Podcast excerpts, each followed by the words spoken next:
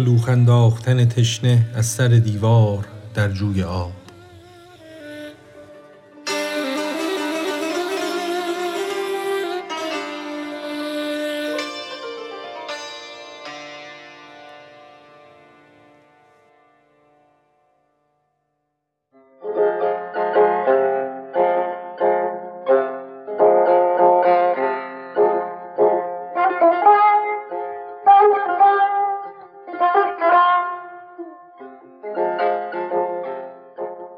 بر لب جو بود دیواری بلند بر سر دیوار تشنه دردمند.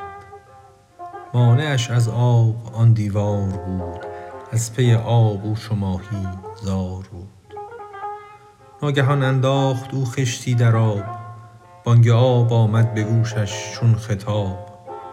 چون خطاب یار شیرین لذیذ مست کرد آن بانگ آبش چون نبیذ.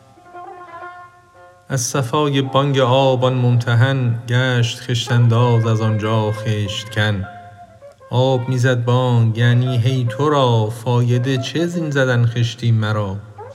تشنه گفت آبا مرا دو فایده ست من از این صنعت ندارم هیچ دست. فایده اول سماع بانگ آب. کاو بود مر تشنگان را چون رباب؟ بانگ او چون بانگ اسرافیل شد. مرده را زین زندگی تحویل شد. یا چو بانگ رعد ایام بهار باغ می یابد از او چندین نگار.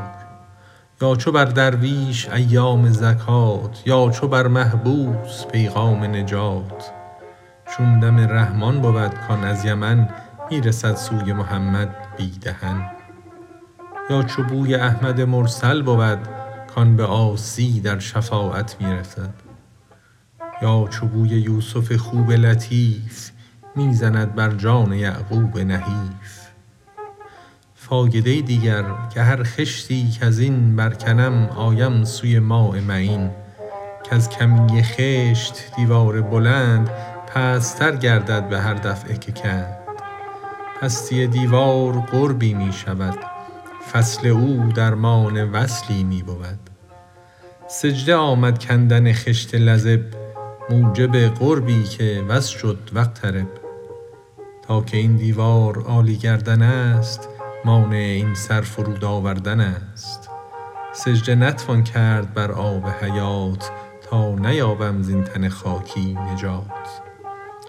بر سر دیوار هر کاو تشنه تر زودتر بر می کند خشت و مدر. هر که عاشق تر بود بر بانگ آب او کلوخ زفت کند از حجاب. او ز بانگ آب پر می تا عنق نشنود بیگانه جز بانگ بلق. ای خنک آن را که او ایام پیش مغتنم دارد گزارد وام خویش. اندر آن ایام کش قدرت بود صحت و زور دل و قوت بود. وان جوانی همچو باغ سبز و تر می رساند بی دریغی بار و بر. چشمه های قوت و شهوت روان سبز می گردد زمین تن بدان. خانه معمور و سقفش بس بلند معتدل ارکان و بی تخلیط و بند. پیش از آن کایام پیری در رسد گردنت بندد به حبل من مسد. خاک شوره گردد و ریزان و سست. هرگز از شوره نبات خوش نرست. آب زور و آب شهوت منقطع. او ز خویش و دیگران نامنتفع. ابروان چون پالدم زیر آمده چشم را نم آمده تاری شده. از تشنج رو چو پشت سوسمار رفته نطق و طعم و دندان ها ز کار. روز بی گه لاشه لنگ و ره دراز کارگه ویران عمل رفته ز ساز. بیخ های خوی بد محکم شده قوت بر کندن آن کم شده.